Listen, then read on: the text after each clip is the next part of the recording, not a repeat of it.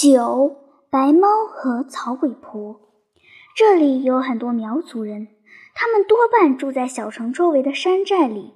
我听不懂他们的话，但我喜欢苗族女人的服饰，那些大红大绿的花边和卓朴轻灵的银饰。像这位苗族阿婆的穿戴，袖口、裤沿和鞋颈都绣上了艳丽精致的花边，胸前挂满了银饰，还戴了一个有我2根手指粗的绞成麻花样的银项圈。青牛的亲妈是怎么回事？有好几种传说，这些传说对我来说都太复杂了，我无法辨别它的真伪，我也没有兴趣去想这些事。我只是被一件事情缠住了，那就是青牛的父母不要他了。自己的小孩也可以不要，也可以送人吗？就像是一样什么东西？我老想着这问题，直到把自己想得呆掉。吃饭的时候，我含着一口饭就不动了。云婆婆敲敲我的碗说：“快吃，木了。”我将嘴里的饭猛地一咽，饭没嚼烂，噎住了。我像鸭子一样伸了伸脖子，饭才慢慢地下去。我吐了口气，终于把闷了几天的话说了出来。我爸爸妈妈是不是把我送给了你？你这丫头乱说什么？云婆婆瞪着我，好像是受了惊吓的样子。她这个样子是因为被我说中了吗？我有些难过的想。你是不是想爸爸妈妈了？云婆婆盯着我，小心翼翼地问。对这个问题，我不知该怎么回答。我其实是不怎么想他们的，他们老是在外面修路，我和他们在一起的时间并不多，而且我说过我从小就喜欢一个人玩，不太依恋他们。不过我还是有想他们的时候的，想的时候我就会摸摸我脖子上的蝉，蝉是爸爸刻的，红丝带是妈妈编的，这是他们给我的东西，我随时都能看到摸到。可是我想不到爸爸妈妈和他们是不是把我送掉了有什么关系呢？我有一下没一下地往嘴里哗啦着饭，吃得无滋无味。云婆婆很快吃完了，开始收拾桌子。我听见她叹息一声说：“你爸妈要送给我就好了。”这时有人在门外叫云婆婆，她就出去了。我愣在那里，她这句话是什么意思？她说得很轻，我没听清楚。我的爸爸妈妈到底是把我怎么了？是送了还是没送？我不打算再问云婆婆，料定她不会对我说实话的。大人们对被送掉的小孩都是这样，要不青牛就不会现在才知道真相。我就这样自说自话地认定自己被送掉了。当然，送给云婆婆也没有什么不好的。如果小孩可以被送来送去的话，这座小城我也很喜欢，还有学校，那么美的学校，而且不用老是搬家了，可以一直待在一个地方。可是他们为什么要把我送掉呢？仅仅是因为他们要修路，还是不喜欢我了？我有哪里不好吗？我活到9岁，第一次认真审视自己。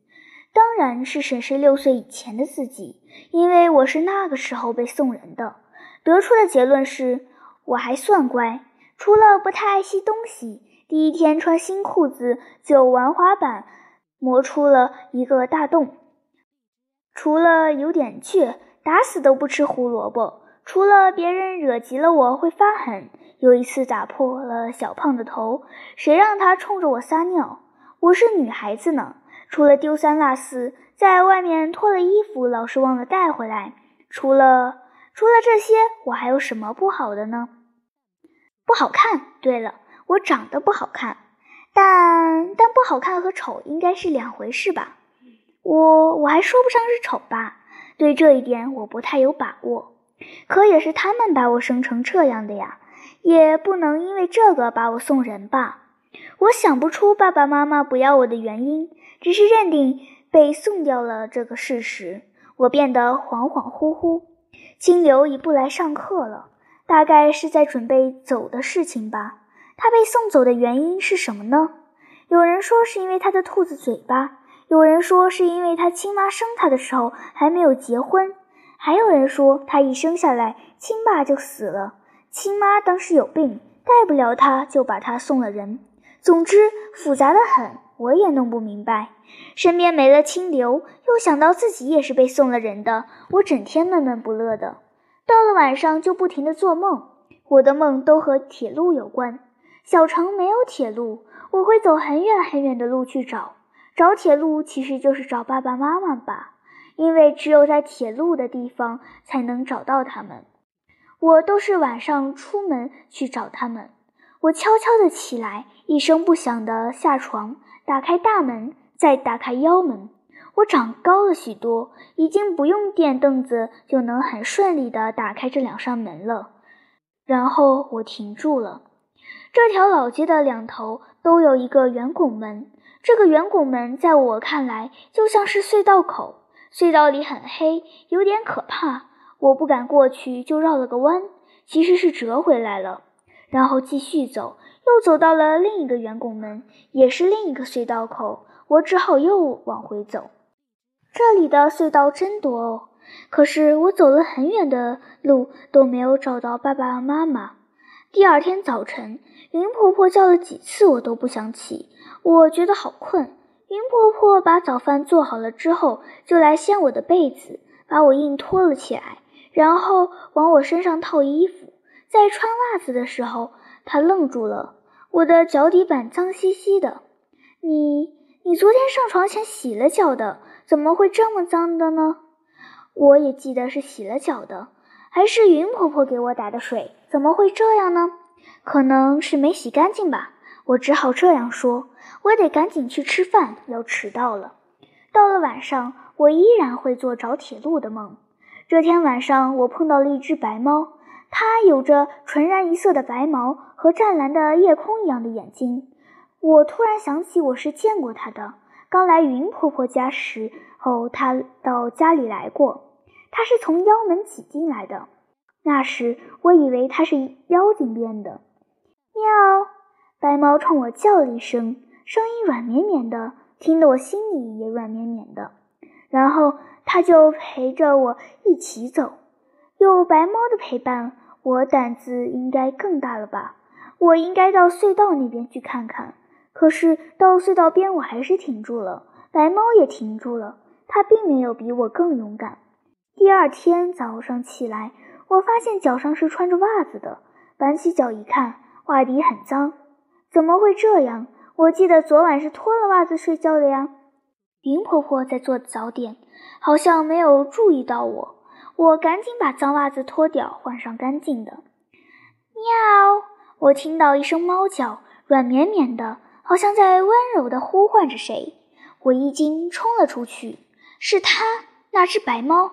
我昨晚梦见了他，他陪我去找爸爸妈妈，不过他胆子和我一样小，也不敢过隧道。可那是在梦中，怎么会这么说？他是来找我的，他知道我，他是怎么知道的呢？我梦见了他，那么猫也做梦吗？他也梦见了我。可是云婆婆一看见他，却怒火万丈，他拿了一把扫帚，恶狠狠地向他扑过去，嘴里骂道：“死猫，你这只死猫，滚远一点！”云婆婆的样子好凶，我从没见过她这个样子。她总是温和的，脸上有着淡淡的笑意，说话的声音很柔和。有时我淘气了，她会用眼睛瞪着我，紧抿着嘴，一声不吭地转过脸去，不再理我，或是轻轻地在我手臂上拍一把，骂一句：“你这鬼丫头！”可是她现在的样子好怕，而且是对一只猫，那么漂亮的一只猫。我惊恐地看着她，看着那只白猫在咒骂和追打下仓皇逃去。我早点也不想吃了，背起书包想去追那只白猫，很显然她是来找我的。可是云婆婆拦住了我：“你快点吃早点，吃完了就待在家里，今天不要去上学了，你生病了，我现在去给你请假。”云婆婆气喘吁吁，脸色苍白，说话的声音透着几分严厉。还没等我反应过来，把腰门一关，就急匆匆地走了。我生病了吗？我没有觉得哪里不舒服呀，只是有点打不起精神。可是无论我有没有生病，和白猫有什么关系呢？它这会儿跑到哪儿去了？我想去找它，但一想到云婆婆刚才的样子，我就只好打住了。一会儿云婆婆来了，带来了一个背着背篓的苗族阿婆。这里有很多苗族人，他们多半住在小城周围的山寨里。我听不懂他们的话，但我喜欢苗族女人的服饰，那些大红大绿的花边和卓朴清灵的银饰，像这位苗族阿姨的穿戴、袖口、裤沿和鞋颈都绣上了艳丽精致的花边，胸前挂满了银饰，还戴了个有我两根手指头粗的绞成麻花样的银项圈。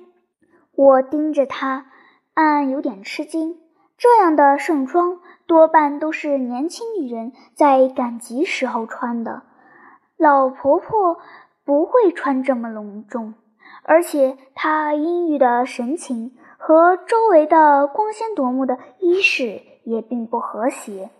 他们进来后，云婆婆就把腰门关上，把大门也关上，屋子的光线暗了好多。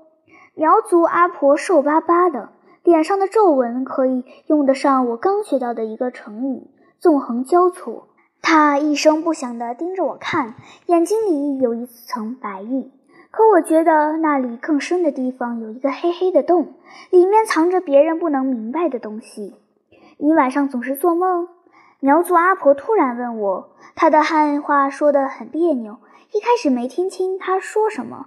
这位阿婆问你晚上是不是老做梦，阿婆是来给你治病的，她问你什么要好好回答。云婆婆说，是，我很轻地回答了一句。你都梦见了什么？她又问了一句，铁路还有隧道。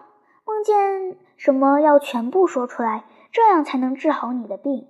云婆婆开导我说，尽管我不知道自己得了什么病，可我还是认真地想了想。还有白猫，我犹豫了一下，终于说了出来。在我说出白猫的时候，我看见他们对视了一下，我心里突然感到很不安，觉得自己背叛了白猫。然后我们来到里间，关上门，云婆婆端了张凳子摆在中间，让我坐着，闭上眼睛。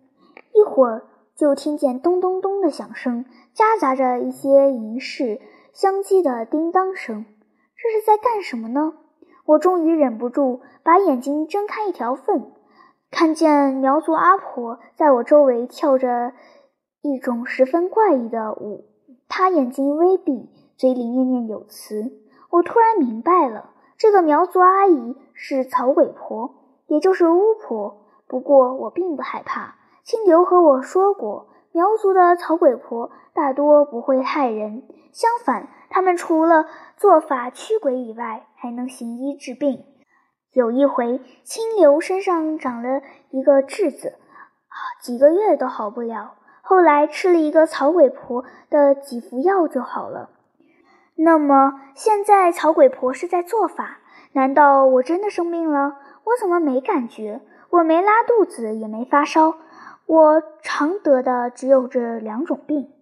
一切都结束后，苗族阿姨从背篓里拿出几包草药给了云婆婆，交代了几句就走了。